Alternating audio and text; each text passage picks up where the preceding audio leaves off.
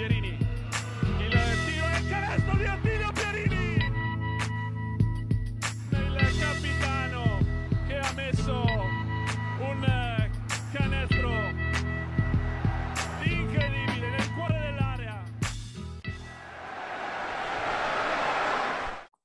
Salve, ben ritrovati a una nuova puntata di Immarcabili. Fanno avanti eh, i campionati a due, Serie B e Serie C. Noi ci tuffiamo come solito appunto per fare il punto della situazione. Gabri, come va?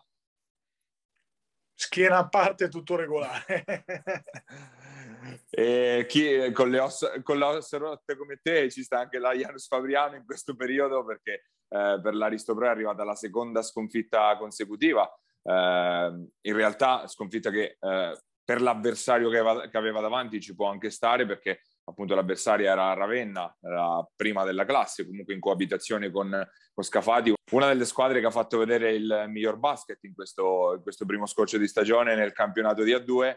Di sicuro la Janus non se l'è mai giocata davvero questa, questa partita sicuramente rappresenta un ulteriore mezzo passo indietro rispetto alla, alla squadra comunque sicuramente più viva che si era fatta vedere nelle, eh, nelle scorse settimane. Una Janus che si è aggrappata al duo americano, a Davis e Smith, che hanno prodotto 49 punti in due.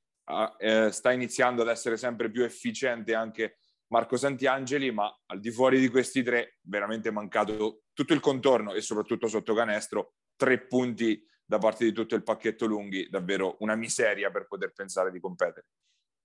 Male male, questa veramente male male, nel senso che eh, Panza ha parlato di senso d'urgenza e ci sta. È una squadra che messa com'è in classifica e per le problematiche che ha avuto deve approcciare la gara in maniera migliore, ma io credo che proprio ci sia stato un, un netto problema che è annoso, ma che Sullivan ha evidenziato in maniera chiara, che è quello dei, dei lunghi a rimbalzo. Eh, una atleticità uh, un atletismo, chiedo scusa, e una insomma, proprio voglia di andare a prendere quei rimbalzi che i lunghi di Fabriano in questo momento non hanno. Eh, anzi, secondo me proprio non hanno capito che il ruolo che devono avere eh, è diverso da quello degli scorsi anni, cioè Benetti non può pensare di stare fermo sulla riga a tre punti aspettare gli scarichi degli americani e basta, perché in questa squadra non, non basta appunto. Eh, Baldassarre troppo altalenante, ha fatto qualche piccola giocata d'energia, ma oggettivamente manca proprio la voglia di sporcarsi le mani, che come dicevamo fuori da fuori onda, paia probabilmente deriva dal fatto che questi ragazzi sono abituati ad avere dei ruoli diversi, no? più di contorno, più di completamento, magari di fianco a un 5 USA vero, che però eh, in questa Janus che appunto non ha il 5 americano eh, devono sopperire in qualche modo. L'altra cosa che è andata bene sempre con i lunghi è la difesa, tanti aiuti mancati, tanti problemi eh, su, sui pick and roll, eh, soprattutto Benetti ha avuto un sacco di problemi, un paio di errori anche abbastanza gravi, abbastanza evidenti, insomma, eh, in difesa d'aiuto e questo è, è, chiaramente un problema. E l'altra problematica enorme che ha Fabriano è che gioca senza post basso e nel 2021 giocare senza un'alternativa vera di post basso credibile eh, è una problematica perché ok avere il talento sugli esterni ma senza poter appoggiare la palla sotto, far chiudere quindi un pochino l'area e attaccare magari no, sulle riaperture, sui close out si fa un sacco di fatica, quindi sei veramente eh, col, insomma, consegnato mani e piedi agli americani e a Marulli che ho visto un pochettino più intraprendente rispetto alle ultime uscite eh, Santi Angeli in netta crescita lui ha provato ad andare un po' a spalla a canestro però, perché chiaramente per essere un esterno la taglia fisica è importante però onestamente tutto questo non basta contro una Ravenna che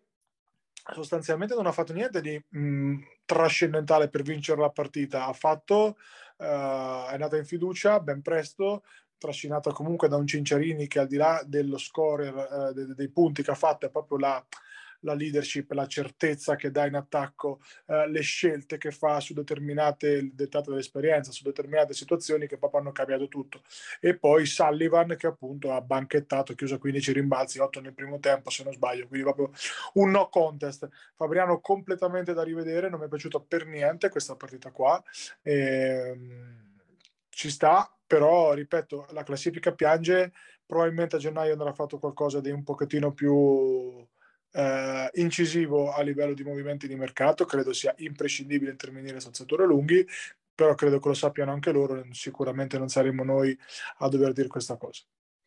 Classifica piange, appunto l'hai detto giustamente Gabri, perché l'Aristo Pro nel suo girone resta ultima, è rimasta uh, accoppiata soltanto a Latina sul fondo della classifica, quindi urge un cambio di rotta, non sarà facile domenica perché eh, la, appunto l'Aristo Pro sfida in trasferta l'altra capolista, quindi eh, va sul campo di Scafati, partita quindi molto molto complicata, ma sai mai quando hai il, eh, quando non hai il peso di dover vincere a tutti i costi, a volte le, le imprese riescono. Eh, io eh, no, non lo so, Gabri, ma eh, comunque la, la, la, società ha sempre difeso a spada tratta, coach Panza. Tu pensi che possa rischiare, non dico nell'immediato, non dico dopo la partita di Scafati, ma quella successiva, quando a Osimo arriva a eh, 100, che diciamo è un'altra concorrente nella zona medio-bassa della classifica, se c'è uno 0-2 diciamo in queste due partite, possa, possa davvero rischiare Panza?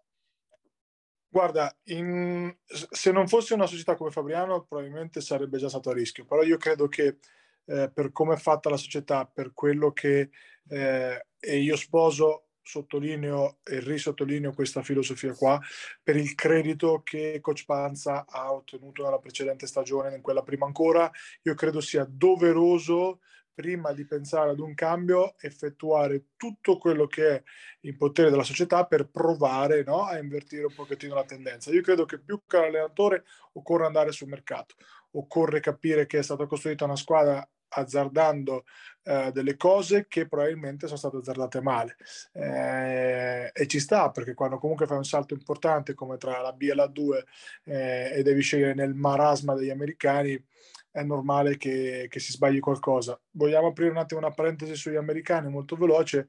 Io credo che Eric Smith sia un buon giocatore, ma non quello che serve a Fabriano. Fabriano serve uno veramente che faccia sempre, che tolga anche le castagne dal fuoco che sia uno che crei da palleggio, per, ecco, non dico il solito Ferguson per fare i nomi facili, però un giocatore più di rottura, più di, come ti posso dire, no? più incisivo, cioè che debba essere sempre 20 tutte le partite e, e che si assuma anche le responsabilità, mentre Smith è proprio un giocatore di sistema, buon giocatore, ma deve essere affiancato da più talento, secondo me, per avere un senso.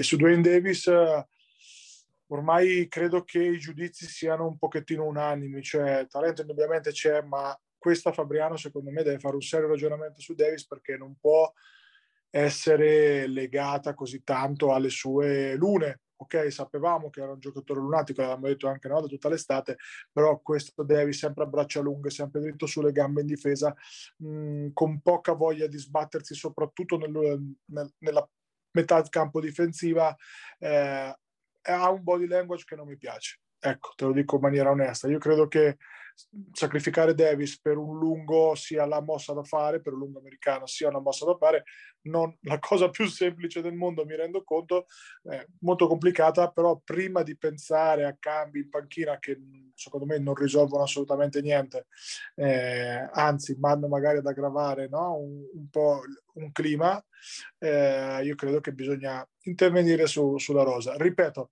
ci sta. È la stessa situazione che Fabriano ha avuto nel passaggio insperato dalla C alla B, che ha fatto una scelta in continuità dove probabilmente di continuità non c'era da farne molto, poi ha dovuto intervenire in corsa, poi si è salvata e poi da lì è cresciuta. Io credo che questo sia un passaggio un pochettino fisiologico per tutte quelle società che stanno costruendo il proprio futuro senza avere magari come la, la chiusa di turno una Reyer alle spalle che un pochettino ti spiana, no? ti aiuta.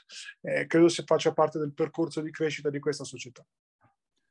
Ricordiamo che è sempre fuori comunque Matrone che potrebbe eh, comunque col suo fisico dare una mano sotto canestro perché è evidente che il, il grave problema di questa Janus è appunto sotto canestro la squadra continua a soffrire soprattutto i rimbalzi offensivi delle altre le altre squadre sono state un po' la costante in tutto questo inizio di stagione, anche nelle, nelle vittorie, però sicuramente c'è anche un altro elemento che eh, perlomeno è saltato fortemente all'occhio in questo inizio di stagione, è il problema di non riuscire a vincere in casa, soprattutto per l'Aristo Pro, perché è vero che ha portato a casa col fiatone nel finale la partita con Ferrara, però ne ha lasciate giù davvero troppe in questa, in questa fase. Pensi sia, non dico un complesso, ma comunque la, la, mancanza appunto del fattore campo, del fattore, del fattore pala, palaguerrieri. Ecco.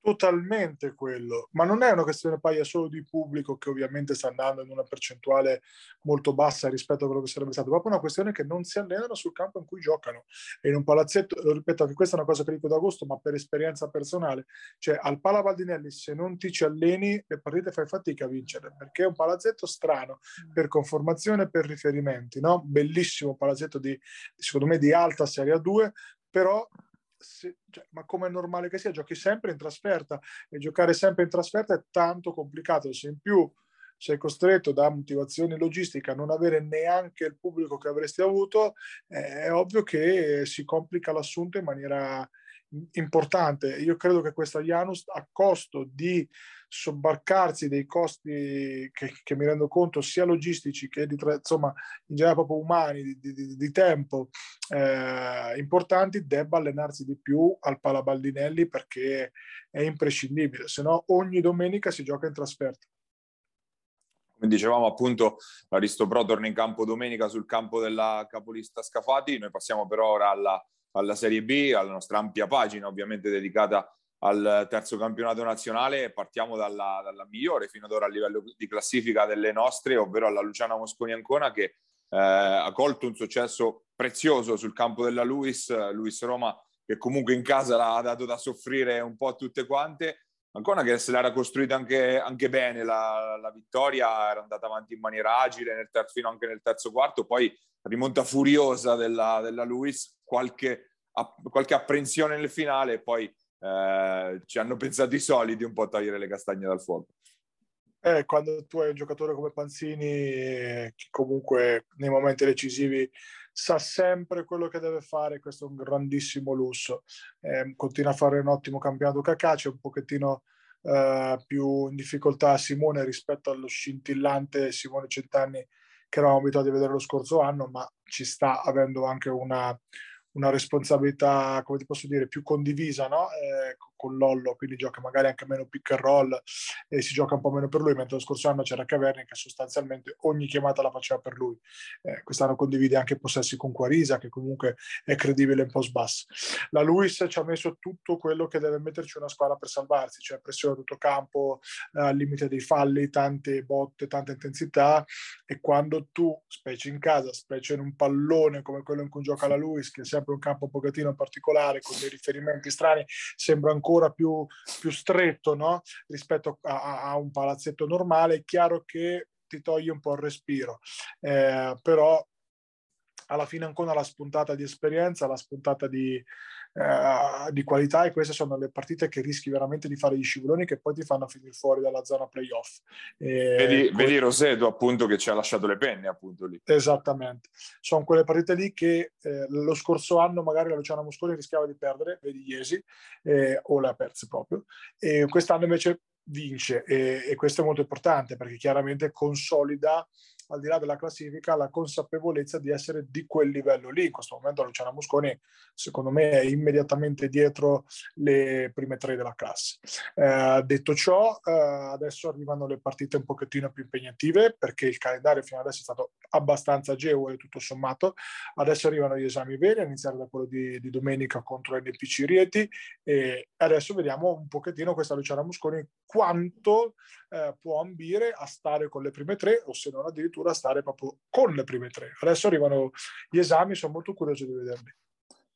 Eh sì, appunto per Ancona arriva il, il, il primo vero, vero, vero banco di prova appunto di questo inizio di stagione, eh, domenica contro la Chi Energia Rieti, una Chi Energia Rieti che dal, dal canto suo non è che abbia brillato in casa contro la Virtus Civitanova, ma il risultato è abbastanza eloquente, non è che dobbiamo neanche spenderci troppe parole. Il 58-33 finale, segno di una partita che abbiamo visto ovviamente sul campo, è stata tutto fuorché emozionante. Il, eh, Rieti ha fatto il minimo sindacale per, per portarla a casa, ovviamente questa, eh, ancora, più croni, ancora più evidenti sono stati i limiti offensivi purtroppo della Virtus Civitanova che era appunto l'avversaria sul campo di un Palla Sojourner che riaccoglieva per la prima volta i tifosi ma ovviamente non è stato quello l'elemento, l'elemento della, della partita.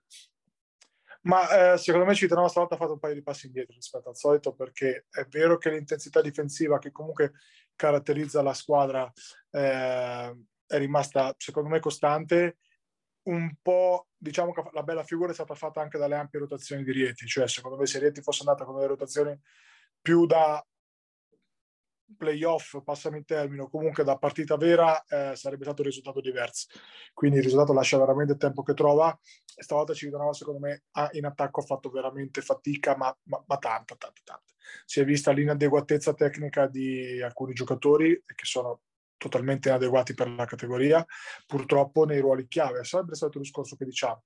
E non c'è più tempo di aspettare, perché questo è, è evidente, insomma, che eh, la partita, non questa, che chiaramente è proibitiva, ma quella dopo diventa una partita da vincere quasi a tutti i costi. Sto parlando chiaramente di, della trasferta in casa della Luis. Eh, è una Civitanova che ha mollato un po' troppo presto, secondo me, come spesso gli è successo contro le big, però mh, questa volta ti devo dire che in attacco non si è proprio giocato. Non si è proprio giocato, si è sofferto tanto la pressione difensiva dei, degli esterni del, di Rieti e ti devo dire che non si può ovviamente salvare nulla se non comunque la voglia di sbattersi in difesa, la voglia di andare, però in attacco oggettivamente una partita mai esistita, nettamente la più brutta.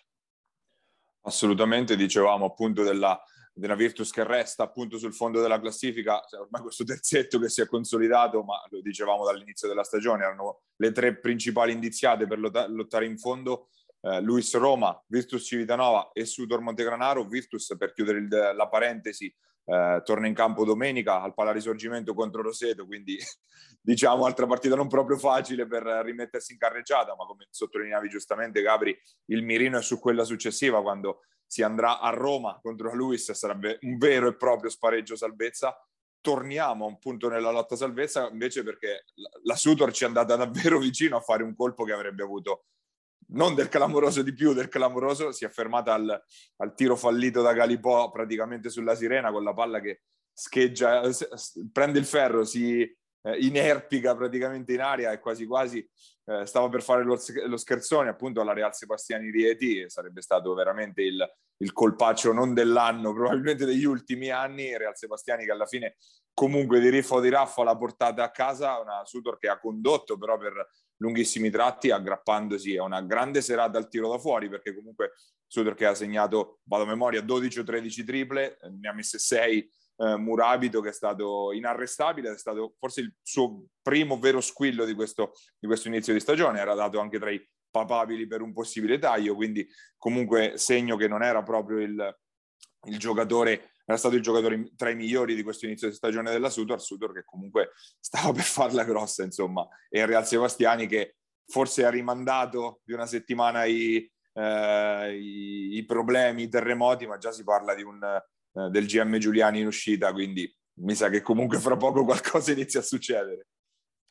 E quanto paia l'abbiamo vista insieme, quella palla oggettivamente soffiando anche noi da, da, da Rieti per farla uscire, perché sarebbe stata un'impresa meritata dalla Sutor, che comunque vedendo la partita sarebbe stata oggettivamente un'impresa e una vittoria del tutto meritata e che ovviamente noi per motivi campanilistici siamo contenti non sia arrivata, però eh, bisogna dar merito a una squadra quando merita di vincere e per sfortuna non vince. Quindi una Sutor che aveva un elettroencefalogramma completamente piatto che improvvisamente eh, coglie una serie di, di, bombe clamorose, che è tutto un murabito insomma eh, devastante da questo punto di vista eh, e se la va a vincere contro una Rieti che adesso il, il partito che ho fondato io del secondo me non vincono mai, inizia ad avere dei tesserati in più perché ci si sta accorgendo no, di come eh, la B sia uno sport totalmente diverso dalla A2 e che questa squadra per me ha bisogno di meno talento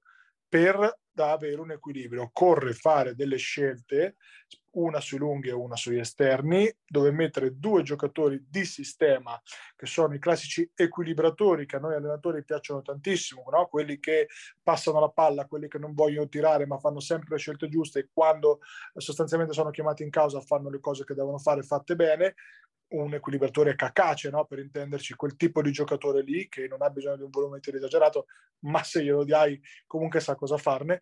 E questa squadra qua, così com'è, non arriva in fondo e secondo me è due gradini di sotto le, la Roseto, che non a caso è capolista. E anche qua ti devo dire, Paia, che parlando addetti ai lavori si sta ampliando il partito pro Roseto, che anche io ho fondato sempre qualche settimana fa, si sta ampliando, e, e, e Rimini. Ecco, eh, in più, se a tutto questo aggiungete che il clima in casa Real Sebastiani per natura non è dei più semplici, si parla della centesima riunione settimanale di lunedì pomeriggio piuttosto che i tagli, le cose, eccetera, eccetera, capite come anche la serenità eh, che venga data ai giocatori e al coaching staff è la cosa più importante. Quindi ricollegandomi poi anche alla domanda di prima di Panza, una società lungimirante prima di tutto dà serenità e dà all'allenatore tutti gli strumenti tecnici e tattici per poter fare il suo lavoro. Una volta fatto questo, allora puoi pensare di cambiare. Eh, qua io credo che la società sia tutto tranne che calma eh, e chiaramente lo stesso Finelli senta la pressione ogni partita pur essendo un allenatore comunque abituato a, certi, a certe pressioni però chiaramente eh, il clima dopo un po' si fa irrespirabile e, e vincere diventa complicato anche perché cioè, su Ndoia ci sono le voci di Chieti e Sant'Antimo, c'è sempre la situazione dei tre playmaker da gestire, perché ricordiamo che eh, con rientro di Stanic ora sono in tre, Stanic, Piazza e Traini, che è stato l'escluso appunto nella partita contro la Sudor, Sudor che ovviamente invece a sua volta tiene già le antenne dritte sul mercato, non può intervenire ora, come abbiamo già spiegato nelle scorse settimane, lo farà senz'altro invece a gennaio per provare a puntellare il roster e soprattutto lo Sutor che dopo questa vittoria assume un'altra, eh, prende un'altra consapevolezza e, e, domenica va sul campo di, di, una Faenza che viene da una sconfitta bruciante interna contro Teramo, anche un po' in attesa se vogliamo, e, e quindi cambiano anche le prospettive perché magari una Sutor così ringalluzzita sicuramente quella vista contro Rieti può andare a fare il colpo sul campo di Faenza. Ogni partita però è diversa, Paia. Ogni domenica fa storia a sé, è complicatissimo fare previsioni in questo girone, che è anche il bello di questo girone. E, e quindi non, sinceramente non mi sento di... Mh, mm, cioè, anzi, paradossalmente Faenza avendo perso una partita così, forse se la, vuole, se la giocherà con coltello tre denti. Ripeto, sarà una serie infinita di scontri diretti come c'è ogni giornata da qui alla fine e chi fa meno errori otterrà, otterrà il risultato. Vedi la, lotta salvezza dove gli scontri diretti saranno fondamentali, vedi qualche scivolone magari delle grandi che possono alimentare la corsa delle piccole dietro, presunte piccole, eccetera, eccetera. È tutto apertissimo, complicato fare, fare pronostici. Abbiamo detto della, appunto della lotta salvezza, ma chi invece continua a veleggiare ben più in alto, ben più in alto è la Golden Gas Senigallia, Senigallia che ha confermato un po' qualche difficoltà, le difficoltà che aveva mostrato sul campo di Civitanova, soprattutto nei primi, diciamo, due quarti e mezzo contro Ozzano, Ozzano che appunto ha tenuto il, eh, il volante della partita nella prima metà abbondante poi la, eh, la Golden Gas l'ha girata rimettendosi in mostra per quella che era stata nelle scorse settimane, diciamo nel, nel finale di gara, Varaskin ancora una volta decisivo e Golden Gas che intanto ha, ha sì perso tre partite ma ha perso contro le tre big, quelle che come hai detto tu più volte nelle scorse settimane, il suo campio, campionato è 5 su, 5 su 5 di fatto la Golden Gas parliamone di questa roba qua, cioè parliamone perché, e poi ripeto, eh, la Golden Gas sta facendo veramente tutto bene. Ecco, mh, mm, continuiamo il discorso di prima, no?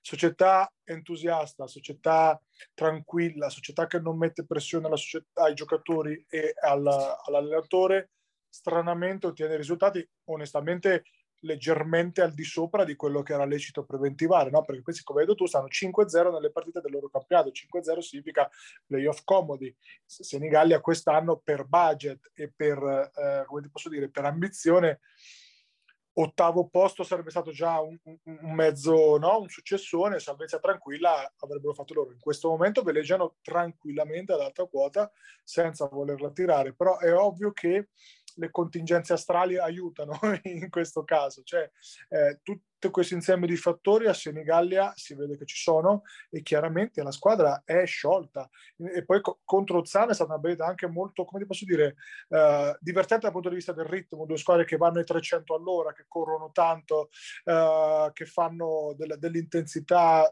anche offensiva, con delle situazioni eh, offensive veramente, come posso dire, abbastanza semplici, ti voglio dire, ma fatte di tante letture. Quindi sono due squadre anche piacevoli da vedere ad un occhio un pochettino allenato, eh, con due playmaker che ormai si stanno rivelando top player nella categoria immediatamente sotto i top player, ok? Perché Bonfiglio secondo me è un giocatore di altissimo livello, così come sta diventando Giacomini.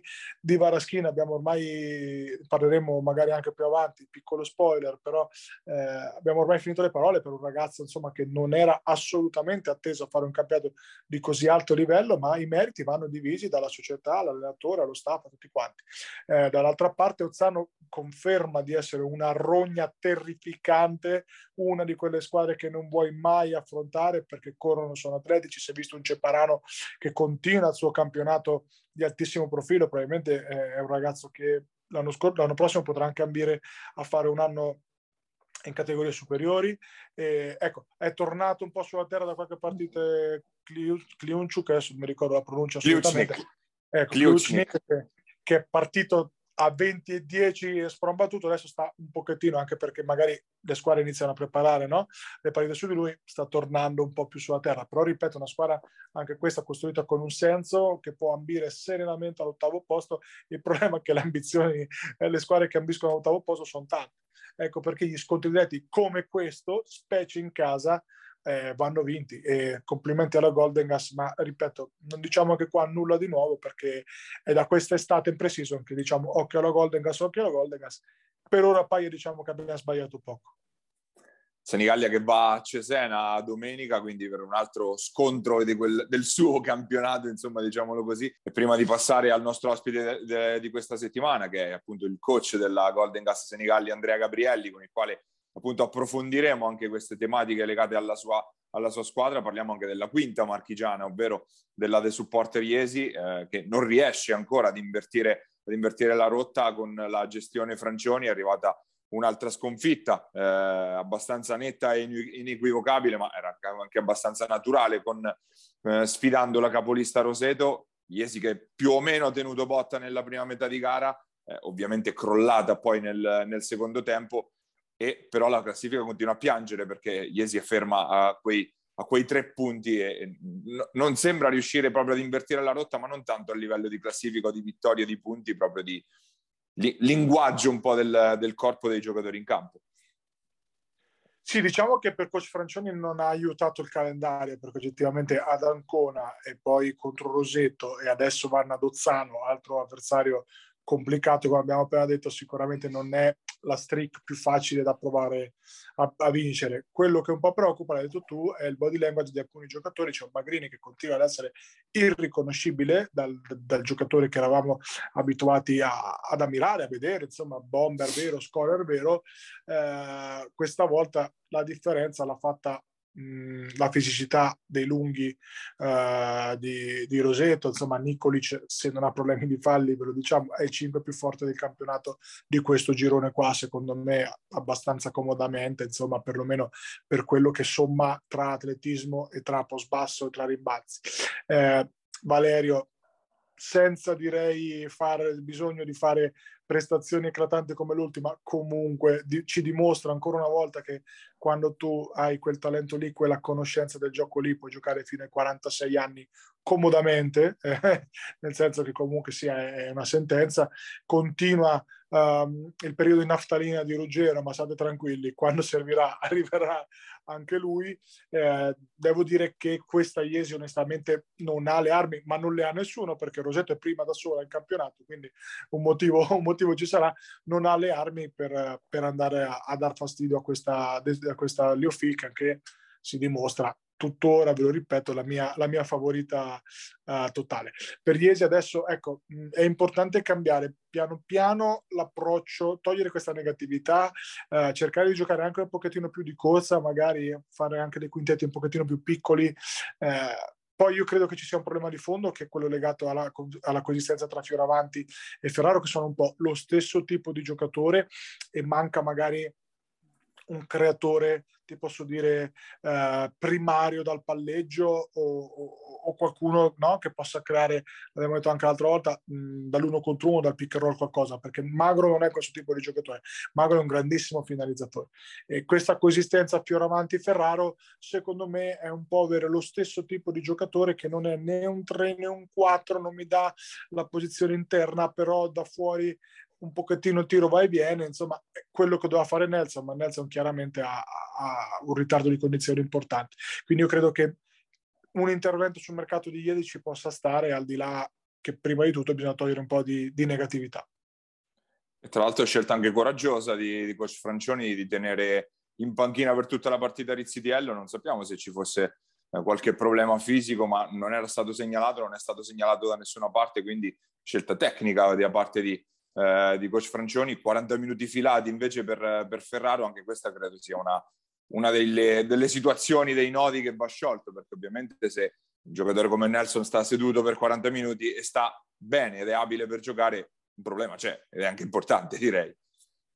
È ovvio che il problema sia lì, in quel ruolo lì, quel, nella rotazione del 3-4 inteso come 4 che possa andare nel 3 e viceversa, no? quindi magari alternare un quintetto un pochettino più pesante ad uno un pochettino più, più veloce. Eh, ci sono tre giocatori troppo simili, è normale che magari si pensasse inizio stagione, no? che magari mh, potessero stare insieme, è abbastanza normale anche magari rendersi conto e poi intervenire se c'è margine. Io credo di sì, credo che l'Aurora magari stia già sondando un pochettino, perlomeno da quello che ci arrivano uh, alcuni giocatori, vedremo insomma se cambierà qualcosa, però ripeto, adesso anche per, per, per Iesi è importante tornare perlomeno a vincere o comunque a fare una prestazione veramente convincente. Ozzano non è l'avversario migliore per farlo, però è importante perlomeno adesso pensare alla prestazione, poi pensare alle vittorie e poi pensare eventualmente al mercato. E come detto, chiudiamo la nostra parentesi sulla Serie B con il nostro ospite di questa settimana. Ve l'abbiamo detto qualche minuto fa. Andiamo ad ascoltare Andrea Gabrielli, il coach della Golden Gas Senigallia.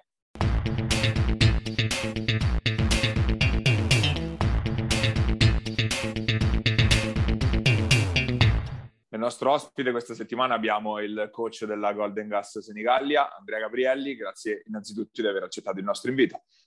No, grazie a voi dell'invito, mi fa piacere, grazie. Allora, un inizio di stagione molto brillante per la tua Golden Gas. Avete perso le partite che si potevano perdere, diciamo, e avete vinto tutte, tutte le altre. Fondamentalmente ti aspettavi un inizio così brillante per una squadra che poi è in larga parte nuova, diciamo.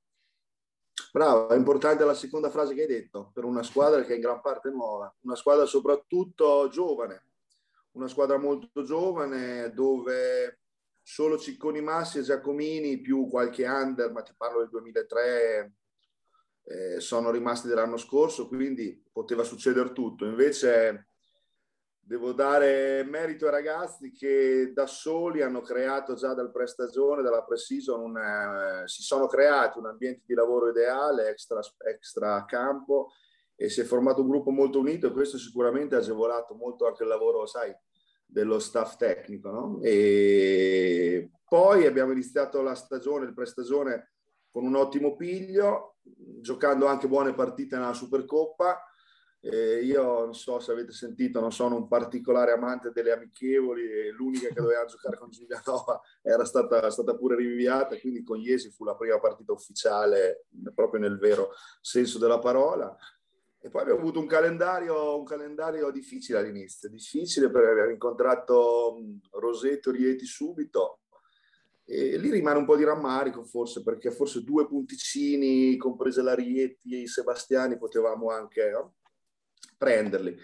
Però alla fine, insomma, ci siamo ripresi, anche perché già, ti dico la verità, giocare la terza giornata con uno 0-2 con i complimenti alle spalle, ma con zero punti, quindi iniziano, no? iniziavano ad arrivare anche le pressioni. È stato anche un, um, un momento di esame verso tutti, verso, verso, lo staff, verso la squadra e devo dire che il 2-0 in casa ci ha aiutato in tal modo, ecco sì, molto. L'hai sottolineato appunto il fatto della, della squadra comunque profondamente rinnovata in estate Senigallia ha proprio cambiato rotta rispetto alle ultime stagioni in cui c'era stata una... la squadra era sempre molto radicata col territorio, quindi molti giocatori locali. Quest'anno invece andato, avete scelto di andare anche a pescare sul mercato proprio a livello nazionale, diciamo. Come sono arrivate queste scelte? De, di, parto innanzitutto da quelle più importanti, magari quelli di un Giannini che è poco conosciuto dalle nostre parti o di un Baraskin che è un giocatore che aveva assaggiato la 2 ma che aveva bisogno di un rilancio. Insomma, come siete, siete arrivati a queste scelte che vi hanno portato alla costruzione di questo roster? Guarda, io insieme a Federico che mi ha chiamato quest'estate per allenare la Golden Gas, eh, siamo nati dal fatto che innanzitutto Guro, che poi avevo allenato nel settore giovanile, quindi conoscevo bene, sarei stato anche contento assolutamente di riallenarlo dopo tanti anni, chiaramente era un ragazzino. E no, lui ha iniziato a lavorare, quindi non riusciva proprio con i tempi a collimare, a far collimare lo sport a livello quasi professionistico, comunque allenandosi tutti i giorni e quindi insomma giustamente lo rispettiamo, ha preferito insomma andare verso altre strade. E poi i giocatori dell'anno scorso, io non entro in merito, comunque eh, abbiamo deciso insomma di, di cambiare avevamo bisogno chiaramente perché in giro c'era poco, avevamo la disponibilità per, per pensare a qualche giocatore da fuori e per adesso insomma diciamo che siamo contenti perché siamo riusciti a, a trovare giocatori che conoscevamo, io soprattutto conoscevo Alberto perché comunque l'avevo avuto alle giovanili a Riva del Garda e Varaschin, Giannini, Franci Gnecchi, quindi sono arrivati giocatori insomma che sicuramente tranne Filippo che ha 30 anni sono giovani, però secondo me la cosa importante eh, su cui Federico abbiamo, ci abbiamo ragionato molto è che avevano comunque già background alle spalle, no? quindi non è che erano giovani allo sbaraglio, tra virgolette, o scommesse clamorose, perché comunque avevano già giocato la categoria, anche da titolari, anche in società, insomma, comunque che avevano obiettivi e quindi siamo andati su questa, su questa situazione qui e per adesso sicuramente i risultati ci stanno dando ragione. Ecco. Anche se sei pesarese, ormai mancavi dalle Marche da tantissimi anni, se non sbaglio dal 2003 vado a, a memoria da quello che avevo letto. Eh, eh, ti, ti, chiedo, eh, come mai avevi lasciato le Marche, come mai sei rimasto fuori per così tanto tempo e come mai hai deciso di rientrare quest'anno? Te lo racconto, era, il 2000, era l'estate del 2003 e io allenavo gli 89 alla Scavolini, 88-89, quindi vari Tommassini, eh, Casagrande e avevamo perso la finale, la finale per il titolo nazionale a Porto San Giorgio contro Varese avevamo beccato 30 punti in finale dopo aver battuto Montegrano. Eh no, scusa, eh, ti ricordi a Porto San Giorgio di Lovatti? Ah, ok. Sì, sì, sì. E... Lovatti che ne faceva 60 a partita in quegli anni. Era una cosa incredibile proprio, non sapevi dove, che pesci pigliare. Si dice. E, e niente, praticamente quell'estate lì, qualche mese prima, io ma non ricordo bene, ricordo di, di, aver parlato con Lucio Zanca, che in quel momento era il direttore generale, e gli ho detto guarda Lucio, io vorrei fare un'esperienza fuori, e lui mi ha detto guarda Andrea, non ti preoccupare, ti capisco, hai 27 anni, sono 7-8 anni che sei con noi, niente, è nato così, senza particolari motivi, e da quel momento lì sono tornato ora, quindi sono passati 18 anni, ho girato diversi posti, e devo dire che comunque l'esperienza di star fuori e di vivere le diverse realtà innanzitutto, no? comunque sono realtà diverse, no? dal Trentino alla Lombardia, all'Emilia Romagna, a Piacenza, ritornare dopo tanti anni, all'inizio è stato un po', un po' tosta, perché comunque ritorni dove parti ragazzino e ritorni grande fondamentalmente. Però eh, ho avuto, Federico mi ha dato insieme allo staff dirigenziale questa grande possibilità di, di subito riabbracciare una società importante vicino Pesaro, quindi vicino a casa mia, e, e sicuramente l'ho abbracciata con molto, molto entusiasmo. Ecco. Però ti dico la verità, l'essere stato fuori ogni regione eh, ha, suo, ha, la sua mentalità, il suo modo di giocare. Io ricordo in Lombardia, per esempio, eh, ho fatto la C-Gold, eh, l'abbiamo vinta a Costa Volpino, poi abbiamo fatto la Serie B uh, in Veneto, in Emilia Romagna, sono tutte mentalità diverse. In Veneto, per esempio, è un gioco molto duro, eh, tosto, dove fuori casa è veramente difficile vincere. In Lombardia è un gioco molto più tecnico, dove ci sono giocatori più bravi tecnicamente, che magari lasciano più giocare, ma devi stare molto più attento in difesa perché sono molto più preparati tecnicamente. E quindi, sai, tutte queste esperienze hanno agevolato anche il mio ritorno, sicuramente.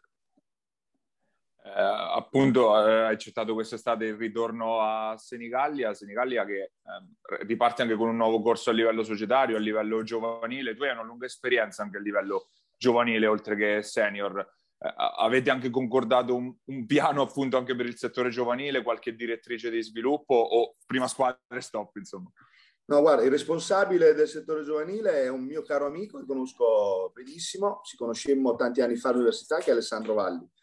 Alessandro Valli è responsabile del settore giovanile e adesso stiamo, Alessandro sta cercando giustamente di lavorare molto sulla quantità dei ragazzi, quantità dei ragazzi certamente monitorando poi eh, diciamo anche la qualità quando ce n'è. Sicuramente abbiamo bisogno che a Senigallia, che comunque è una città che vive di pallacanestro, e di ritrovare appunto entusiasmo e per vedere se con gli anni si possa anche inserire, come tu dicevi prima, eh, qualche giocatore in prima squadra, però secondo me questo è un percorso è un percorso a lungo termine, non può essere un percorso a breve termine, capito? Perché comunque ci vuole tempo, ci vuole pazienza, i ragazzi devono entrare nelle prime squadre con senza fare il passo più lungo della gamba. Secondo me, faccio un esempio, ti faccio un esempio molto semplice. Eh, Terenzi, eh, un nostro 2003 che è il decimo, lui mh, stasera avrà una partita a Chiaravalle con l'Under 19. Lui ancora non ha messo piede in campo. Però secondo me per lui è già importante essere nei 10 della prima squadra e questo significa che partecipa a tutte le situazioni di uno contro due, uno contro uno fino ad arrivare a 5 contro 5. E quindi, mm, sai, spesso si dice i ragazzi bisogna farli giocare. Secondo me è vero se lo meritano, eh, ma è già importante, secondo me, a 17 anni, essere facente parte di un gruppo dove sei tu il decimo, dove sei il decimo, dove non fai la cosiddetta discesa a tre, poi ti metti a sedere, ma dove partecipi appunto a tutto tondo all'interno proprio del, no? del, dell'allenamento settimanale, mensile, quindi annuale. Quindi si stanno facendo una grande esperienza. Eh, ogni tanto il mercoledì, ad esempio, con qualche under 19, facendo un lavoro diverso, ruotiamo qualche under 19 e queste cose qui poi i ragazzi, i genitori e tutti quanti le notano, le notano e quindi, come dicevi l'altra volta che vi seguo sempre, e queste cose danno entusiasmo perché comunque i ragazzi sono più nel vivo della prima squadra, si sentono come trade union e quindi è da un punto di vista tecnico, da un punto di vista proprio emotivo e di gruppo, è, si cerca di formare un tutt'uno. Ecco. Gabri. Coach, eh, ci parli un po' della settimana tipo di Senigallia perché sono curioso di capire un pochettino come impostate alcune cose, più o meno proprio come carichi di allenamento, appuntamenti settimanali, perché sono, sono, sono veramente curioso da questo punto di vista. Ti spiego tutto. Guarda, noi iniziamo Innanzitutto eh, facciamo, un, facciamo, solamente una mattina. Dunque, noi allora, giocando la domenica, il lunedì diamo riposo, il martedì iniziamo, abbiamo la palestra sempre dalle 5 e mezza alle 8 e in queste due ore e mezza non ti calcolo poi i momenti dove facciamo video, riunioni o, o video personali. Quindi eh, il martedì, iniziamo il martedì pomeriggio dove facciamo una seduta di pesi per ruoli quindi vuol dire che praticamente io tengo gli esterni, faccio un esempio, gli esterni tre quarti d'ora per fare un lavoro di fondamentali, non tanto a secco, ma magari su collaborazione a due, a tre, soprattutto d'attacco, chiaramente perché è l'inizio della settimana, mentre i lunghi fanno pesi. Cambio e arrivano i lunghi. Quindi mi trovo sei giocatori per tre quarti d'ora, altri 4, 5, 6 giocatori per altri tre quarti d'ora. Rimane poi una mezz'oretta di lavoro dove si lavora un po' di globale, però chiaramente avendo fatto pesi fondamentali ad ottimo ritmo, eh, facciamo più un lavoro di quantità finale per strecciare la fine. Il mercoledì abbiamo sempre, sempre queste due ore e mezzo. La prima mezz'ora la, la usiamo per fare un po' di fondamentali con i ragazzi, dalle 5 e mezza alle 6 e poi spariamo due ore di allenamento dalle 6 alle 7.50 più o meno, le 8 eh, di pallacanestro. Il giovedì i ragazzi si vedono con, eh, con Simone Bettini, che è il nostro preparatore atletico, eh, la mattina fanno pesi, il pomeriggio facciamo pallacanestro, sempre con questi orari qui. Poi chiaramente, sai, avvicinandosi alla partita, eh, uno dei grandi problemi di noi allenatori è dobbiamo allenarci, dobbiamo allenarci, bisogna fare tanto lavoro, tanti carichi, carichi. Alla fine la pallacanestro è diventato, secondo me, uno sport che a differenza di tanti anni fa, il, la, dire, la richiesta fisica, non dico che supera quella tecnica, ma sicuramente ha molta più rilevanza no, rispetto a prima. E quindi chiaramente puoi sempre fare due ore e mezzo dentro il campo, però devi iniziare a abbassare un pochino il carico perché comunque si avvicina la partita e bisogna cercare di arrivare in una maniera fisica ottimale in previsione del match. Il venerdì facciamo pallacanestro, video e pallacanestro, il mercoledì facciamo video sugli errori di squadra nostri, il martedì video individuale sugli errori della partita prima, il venerdì facciamo video prima sulle caratteristiche degli avversari e poi un altro paio d'ore di allenamenti. No? Sabato mattina ci vediamo di solito a metà mattinata, 10 e mezza, facciamo un po' di lavoro di tiro di quantità, un po' di riscaldamento, fasciati per 40 minuti, sì, dipende, a volte anche un'ora, dipende come ci alleniamo, e quindi mezzogiorno, mezzogiorno e un quarto, un'ora e tre quarti comunque piena anche lì. Quindi diciamo che saltiamo una mattina rispetto al solito trend martedì e giovedì, ma questa mattina che saltiamo il martedì la recuperiamo con gli interessi, con tante ore di allenamento pomeridiano. Ti ho fatto questa domanda perché sapevo che avevate una, una formula un po' diversa da quello che è appunto, come hai detto tu, il canonico sostanzialmente, no? Anzi, c'è qualcuno che addirittura ne fa anche tre di mattine, se non, sì, sì. non di più. Eh, anche, io, io so... eh, anche io quando ero a Costa Volpino o a Rovereto, C e B, facevo due mattine, la terza magari con qualche giovane, come dici te, sì, sì, sì. sì. Adesso Ma si usa tanto, tanto questa cosa. Io sono un po' curioso perché voglio, cioè, mh, la B è, una, una, è una, una, categoria un po' borderline, no? tra fare le cose molto bene e fare le cose un pochino meno bene, no? lo sappiamo, è quel, come hai detto prima, semiprofessionismo, insomma, che spesso eh, è difficile anche, anche, da gestire, insomma. Eh, secondo te, mh, al di là che non so se questa è una cosa dettata dalle esigenze di palazzetto che magari la mattina si è preoccupato dalle scuole, eccetera, però è una formula replicabile anche per chi vuole vincere il campionato. Cioè, eh, con questo tipo di carichi, con questo tipo di attenzione agli individuali, attenzione al video, secondo te è una roba che la, ti faccio un esempio banalissimo, Rieti di turno, per vincere il campionato potrebbe adottare come formula, cioè ti tiene alto livello oppure ti porta fino a un tot, magari fino alla zona playoff che vi auguriamo di raggiungere o anche qualcosina in più, però dopo serve qualcosina in più. Cioè, secondo te può essere un modo di far basket vincente, cioè per arrivare fino in fondo? Quello che usiamo noi, tu stai dicendo. Sì, no, la, la, sì, sì. Second, secondo, me, secondo me sì, perché poi alla fine, sai, per vincere il campionato, la cosa secondo me più importante è eh, organizzare il proprio lavoro in relazione al tipo di squadra che hai ti faccio un esempio molto semplice. L'anno che abbiamo vinto la C-Gold in Lombardia Costa Volpino, io avevo una squadra completamente diversa da questa a Senigallia. Qui a Senigallia ho Francesco Gnecchi, Calbini, Giacomini, Giannini, Varaschin, Bedin, tutti i ragazzi che se gli chiedi di correre, difendere e andare per due ore, eh, vanno, hanno dei momenti di pausa, vanno. A Costa Volpino vincemmo il campionato con questi giocatori qui, Alessandro Muzio, ex Biella, Marco Guerci, lungo di datato, insomma, grande giocatore a Treviglio, Hernan Trentini, un argentino che era già vicino ai 40. Quindi secondo me i carichi di lavoro, se tu mi parli di vincere il campionato, vanno eh, selezionati in base alle caratteristiche, ma più che tecniche, fisiche della squadra che hai. Cioè la cosa importante secondo me è arrivare a, al momento topico della stagione in condizioni, perché poi alla fine io vi seguo sempre mi pare, non mi ricordo chi disse, l'importante è chi arriva in forma ai playoff, perché alla fine quelle sono le cose importanti.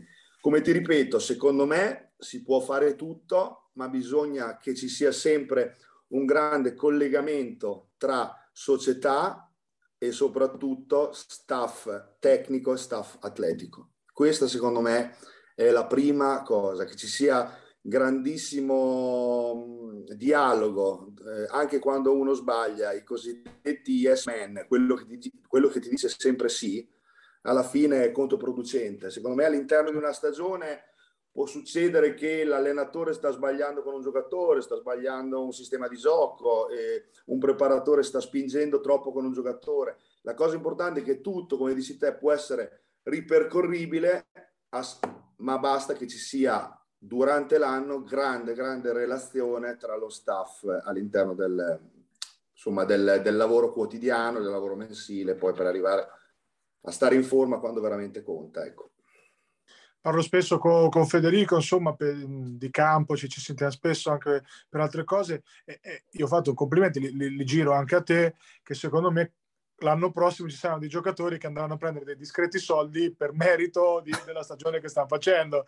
Eh, uno l'ha detto tu, eh, che è Bedin, che secondo me è, è, uno che ha fatto girare parecchie teste, te lo dico per certo perché mi arrivano chiamate di caso quello è buono. Ecco. Io sono contento per lui perché eh, sicuramente... Eh, avrete, e avrete, secondo te, adesso non so se hai biennale o comunque io spero, credo che, che rimarrai, adesso vediamo, insomma, al di là di questo, pensi che l'anno prossimo sarà un problema? Cioè, veramente ci sarà da ricostruire gran parte della squadra, perché lo stesso Giacomini, al di là che so che lavora e quindi è molto legato al territorio, ma sta facendo una stagione allucinante, oggettiv- oggettivamente super.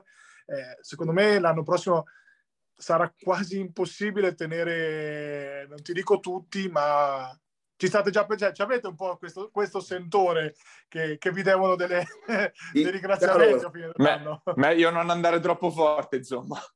esatto. no, eh, questo vorrebbe dire che, mm, che, ci, che ci sarebbe la sicurezza della conferma di quello che stiamo facendo.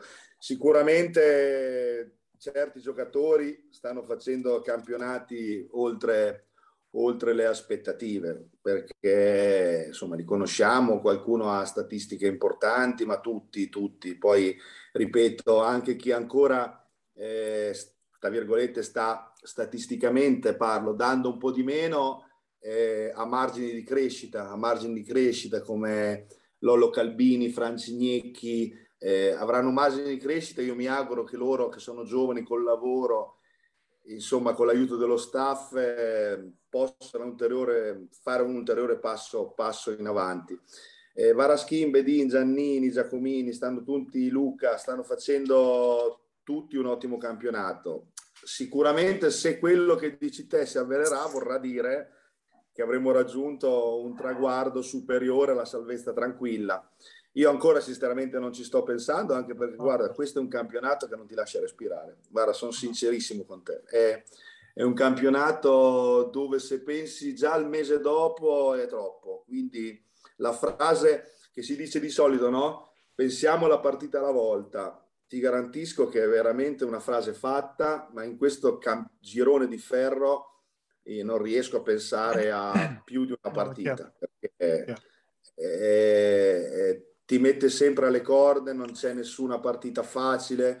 Montegranaro che sembrava in difficoltà ha perso all'ultimo possesso con Rieti, quindi ti, è un campionato che ti dà molte, molte, come dire, adesso mi sfugge la parola, mm, responsabilità, dove responsabilizza tutti. E questo mi fa piacere perché comunque la squadra e i singoli si stanno mettendo in mostra si stanno mettendo in vetrina e questo a me non, da allenatore non può che farmi piacere. A, per il livello che stanno raggiungendo. B, se un giorno avranno la possibilità, insomma, di calcare parquet più importanti, Senigallia sicuramente, proprio per storia, non è certo la società che ti incatena. Sono passati giocatori come Cinciarini, come Gurini, che hanno poi giocato in Serie A e qualcuno ancora ci gioca e anche bene. Quindi se deve essere Senigallia una società come tra, che deve essere un trampolino di lancio no? per giocatori giovani che possano ripercorrere strade che poi hanno già fatto qualcuno, che ben venga. L'importante è che quest'anno si faccia uno proprio dovere e si riesca ad acquisire una classifica più che discreta, ecco, dai, diciamo così. Io concludendo, insomma, non ho mai nascosto le mie simpatie per, per quello che state facendo e non, non, ho problemi a dirlo. Secondo me c'è molto merito tuo, mol, molto per, le, per, come fai giocare la squadra, per quello che stanno facendo, ma anche Andrea, anche Piemonte, secondo me proprio nasce tutto, come ha detto Paia prima, dall'entusiasmo che c'è in società, dalla presidente, da tutto il lavoro che c'è dietro, che porta quell'energia positiva che poi permette a Federico e a te di costruire una squadra di un certo tipo, a te di metterla in campo in un certo modo e quindi ai ragazzi di, di ottenere i risultati che stiamo ottenendo, senza volervela tirare, perché poi magari adesso ne prendete 5 in fila, poi è colpa nostra, però insomma ecco, mh, mm, mm, facciamo, infatti faccio personalmente i complimenti, ma li estendo insomma un pochettino a tutti, state veramente lavorando bene. Paglia! Eh, non l'abbiamo ricordato all'inizio, ma comunque il coach Andrea Gabrielli eh, inizia la sua carriera, diciamo, nella sua Pesaro, eh, nasce come allenatore appunto nel settore giovanile della VL. Io ti chiedo come hai iniziato, insomma, la tua avventura da allenatore e che rapporto cestisticamente parlando hai mantenuto con la VL e con l'ambiente del basket di Pesaro, insomma. Allora, io ho iniziato da giocatore alla VL in realtà. Giocavo ah ed ero bravettino fino a 15 anni. Poi sono rimasto così un po' tarchiato e, e difendevo poco. Infatti, guarda, per assurdo, adesso un po'... Eh, io difendevo poco, rubavo qualche pallone, ma sulla palla era uno che si gestiva molto perché voleva fare i punti e stare in campo, fondamentalmente. Poi quando arrivi, ma questo succede spesso, quando arrivi ad allenare diventi un rompiscatole in difesa che è pazzesco, si capovolge completamente la situazione. Ed è, ed è, spesso così. Ho parlato anche con altri colleghi miei e mi hanno detto: Guarda, io la stessa cosa. Mm. E ho giocato fino a boh, 16-17 anni, poi mm, non sono andato avanti, ma penso che la nostra era la nata 76, dove eravamo molto bravi fino a 14 anni, veramente una squadrettina proprio ruspante, così alla pesarese.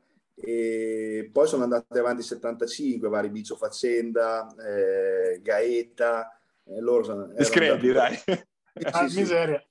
Ecco, e, ehm, dopodiché ho giocato al basket giovane, ho fatto un po' di Serie D e Serie C2 e poi mi sono messo a allenare un po' di, giovani, un po' di mini basket al basket giovane, ho iniziato, ma ero giovanissimo, penso che giocassi ancora.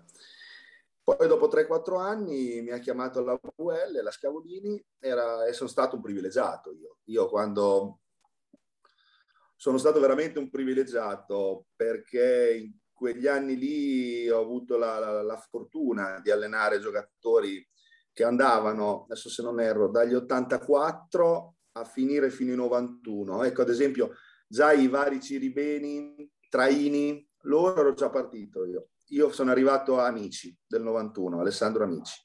Quindi ho avuto la fortuna di allenare giocatori come Gurini, Rivali, Michele Ferri, Gennari, uh, Dio, Daniel, uh, Cinciarini, Valentini, uh, guarda, Tommasini.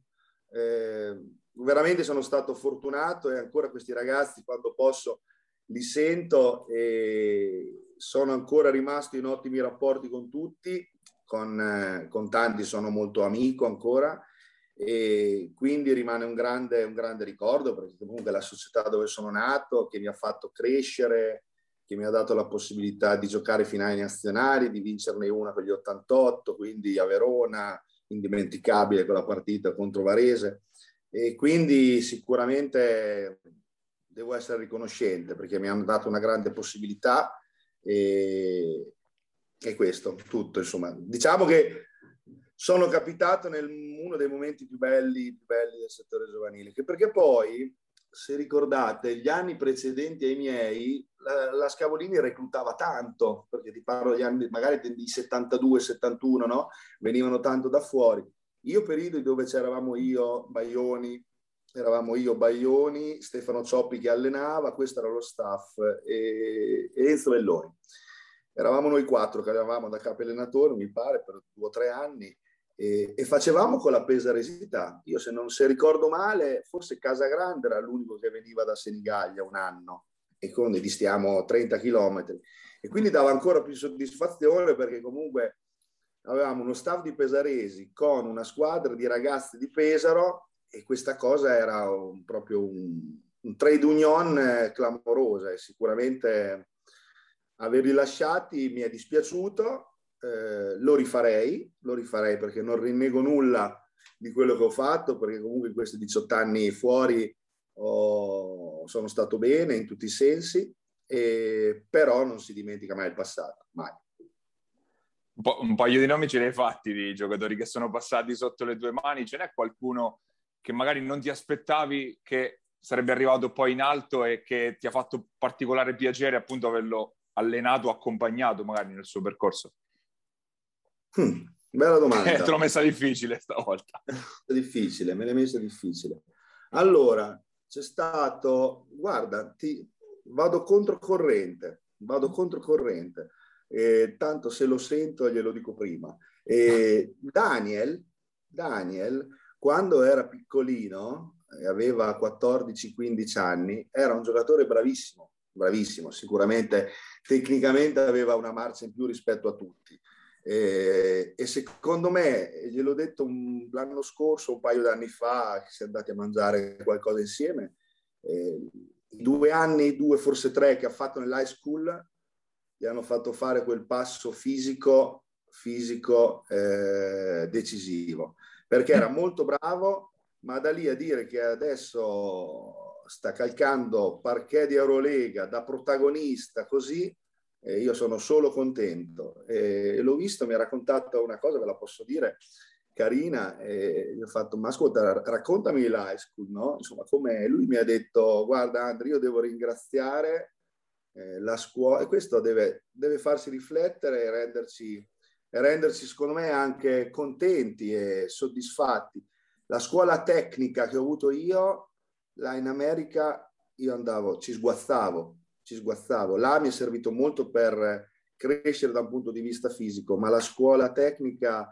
io l'ho costruita in Italia. Quindi a volte noi ci diamo un po' di martellate nella testa, ogni tanto eh, cerchiamo anche di, no? Magari di, di prendersi anche un pochino di, di, di, meriti noi italiani, no? Per senso, un giocatore così importante dice devo ringraziare l'Italia, Treviso, Pesaro, o tutti quanti, o le società anche di Serie A, perché lui si riferiva sicuramente anche alle società di Serie A, eh, quindi questa è una cosa importante. Poi Giovanni Tommasini, per esempio, un altro giocatore che a livello clamoroso d'attacco, eh, lui, se ricordo, ha fatto due o tre anni a giocare poco in giro perché a 18 anni pronti via è partito per, forse per categorie che ancora per, per cui non era pronto.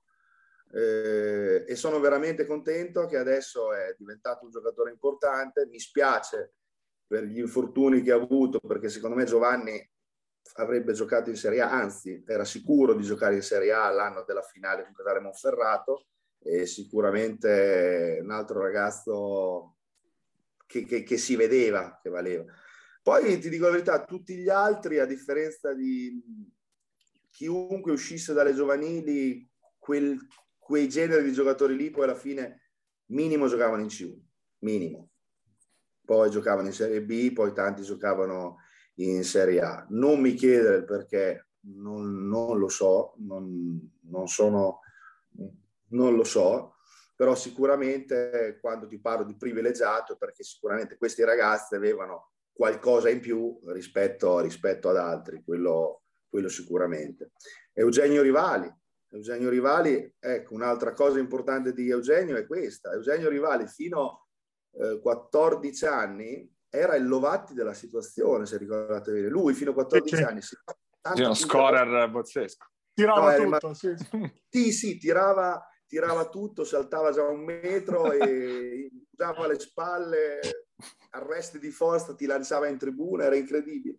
E lui è stato, secondo me, eccezionale a cambiare da solo, penso, con l'aiuto di qualcuno, ma in gran parte è venuto dalla sua testa, a cambiare quando è entrato in squadra senior, con Morzano, se ricordo bene, no? è iniziato con Morzano, a cambiare completamente il suo tipo di, eh, di gioco. E questa è una cosa che non è da tutti, è incredibile perché, sai, un conto è magari un giocatore che sì, la, la mette, pericoloso in attacco, che però si vede che ha il timing e tutto quanto. Ma cambiare drasticamente, al passare da 60 punti a accontentarsi come adesso, di fare quattro tiri e magari otto assist, ma veri, non eh, otto assist passando la palla in giro per il campo, eh, secondo me Eugenio è stato eccezionale, eccezionale. Eh, sfondi una porta aperta, qui è il, il fan club di, di, rivali, praticamente. No, moltissimo, moltissimo. moltissimo. Io ti ringrazio Andrea, siamo arrivati in fondo anche a questo appuntamento, ti facciamo un in bocca al lupo per, per il proseguo del Previa. campionato e incrociamo le dita, insomma. Io vi seguo, siete bravissimi, mi diverto. Grazie, Grazie mille coach. Grazie mille coach. Grazie. Buon lavoro. Alla prossima. Buon lavoro. Ciao ragazzi, grazie.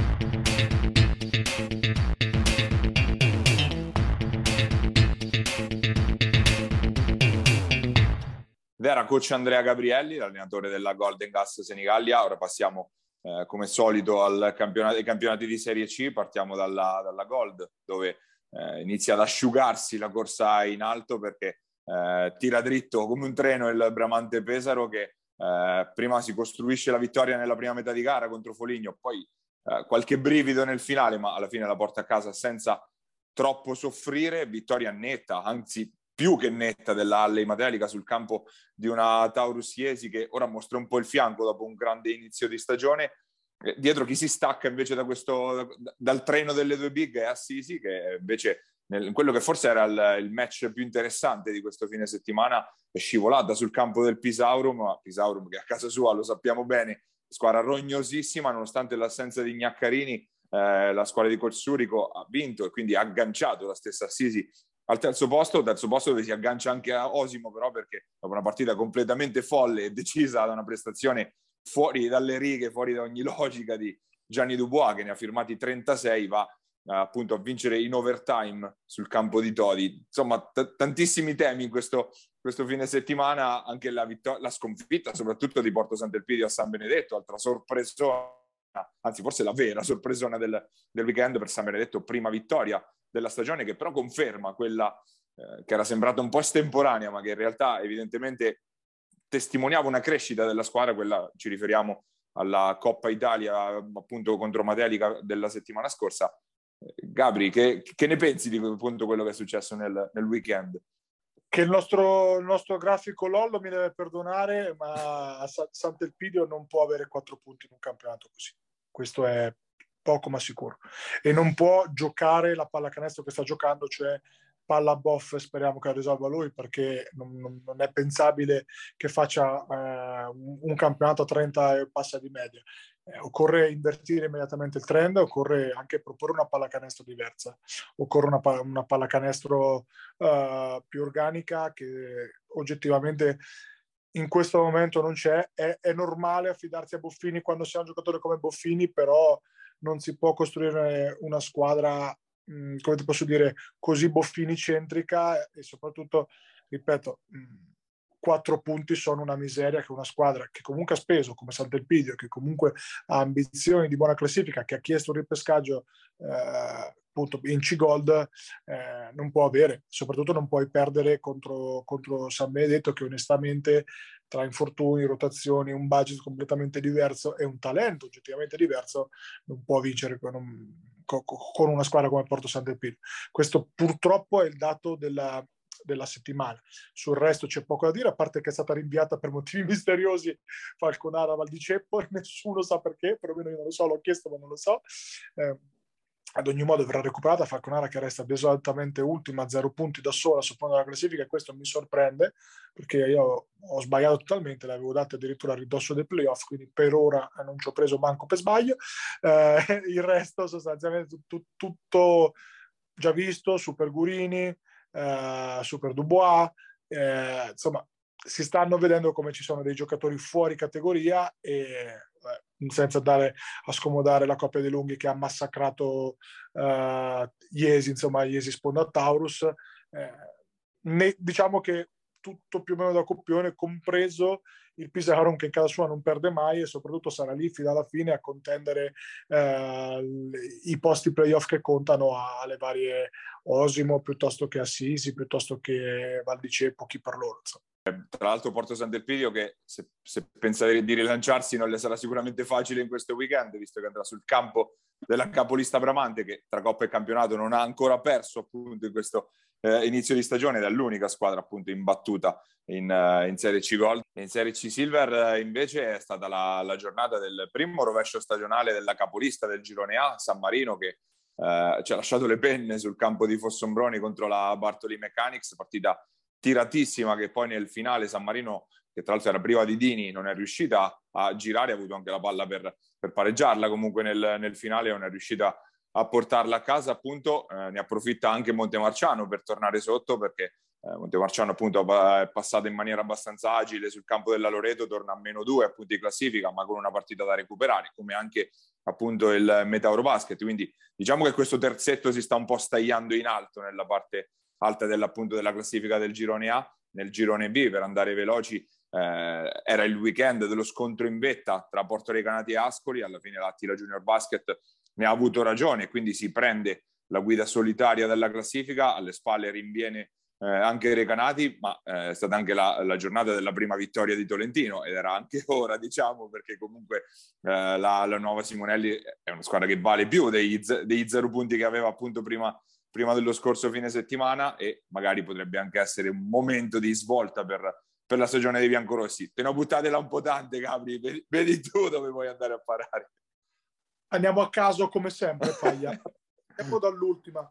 Eh, Porto Recanati finalmente Mm, come ti posso dire, manda 5 giocatori in doppia cifra. Avevamo detto no, che poteva essere un rischio quello di avere sempre un giocatore a fare il trentello ogni domenica e ti devo dire che Uh, non ho visto la partita, ma me l'hanno raccontata, insomma, poi ho sentito un po' l'allenatore Scalabrone, ti devo dire che Ascoli squadra vera, squadra che stava lassù non per un motivo a caso, ma perché gli stranieri sono buoni eh, e soprattutto una vittoria importante perché eh, appunto Recati si mette lì dove deve stare, dove ambisce a stare, poi da qui a vedere eh, di vincere il campionato chiaramente molto passa dalle altre pretendenti, una è quella Montemarciano che oggettivamente è un, è un compressore, un rullo compressore specie in casa, eh, l'unica sconfitta appunto con, con, San Marino in casa per carità, ma figlia di una partita di playoff. Montemarciano, maggior... ti interrompo Gabri, che aveva eh, un po' di assenze tra l'altro nella partita con la Loreto, ma nel, nel, nel, mentre è passato inosservato un piccolo movimento di mercato perché è tornato Schiavoni dall'esperienza di, di Iesi, giocatore magari non appariscente ma sicuramente utile nella rotazione dei lunghi soprattutto vedi il concetto di prima degli equilibratori, no? di quei giocatori che ti equilibrano, che ti danno solidità senza avere bisogno di un volume di tiri esagerato. E, sicuramente un buon innesto, un innesto che, che è già un pochettino insomma che, che si allena con, con, con, l'UPR che è sempre trascinato dal solito duo Maggiotto Savelli con questo Maiola Tesi scuola Senigallia che si sta ritagliando un ruolo molto importante insomma un ragazzo di cui eh, il presidente Simoncione mi parla un gran bene con degli ampi immagini di miglioramento e da tenere d'occhio sicuramente per il futuro. Tolentino era ora che ci facesse la cortesia di vincere una partita perché eh, onestamente come detto, abbiamo sempre detto no? questa è una squadra che mh, valori ben più, ben più elevati eh, di, di, di questa, di, della classifica stessa ti devo dire che mh, Fossombrone non mi aspettavo fosse una squadra così di alta classifica. È vero che l'anno scorso ha fatto le finali, ma non era minimamente paragonabile il livello, quindi eh, proprio non c'entra assolutamente nulla.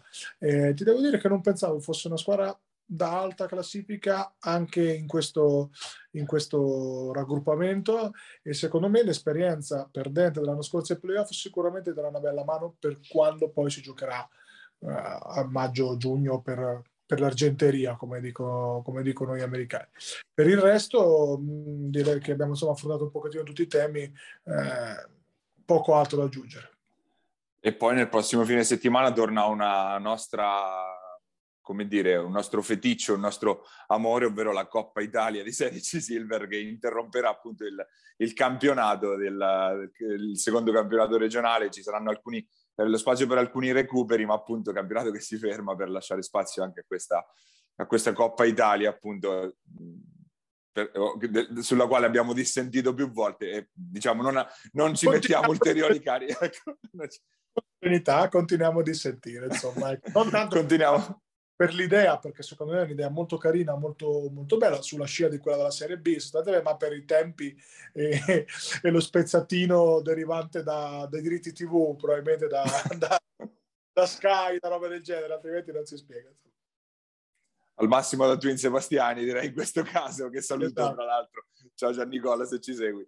Eh, siamo arrivati in coda alla nostra trasmissione, alla nostra puntata. Se ci avete seguito, siamo appunto sul canale 211 del Digitale Terrestre ad FM TV oppure su YouTube al nostro canale Immarcabili TV, la versione podcast come solito su Spotify e su Apple Podcast. Ringraziamo Basket Marche e Giuseppe Contigiani che ci ospita sulle sue piattaforme. Eh, non ci resta che salutarci e darci appuntamento appunto alla prossima settimana, sempre qua su Immarcabili.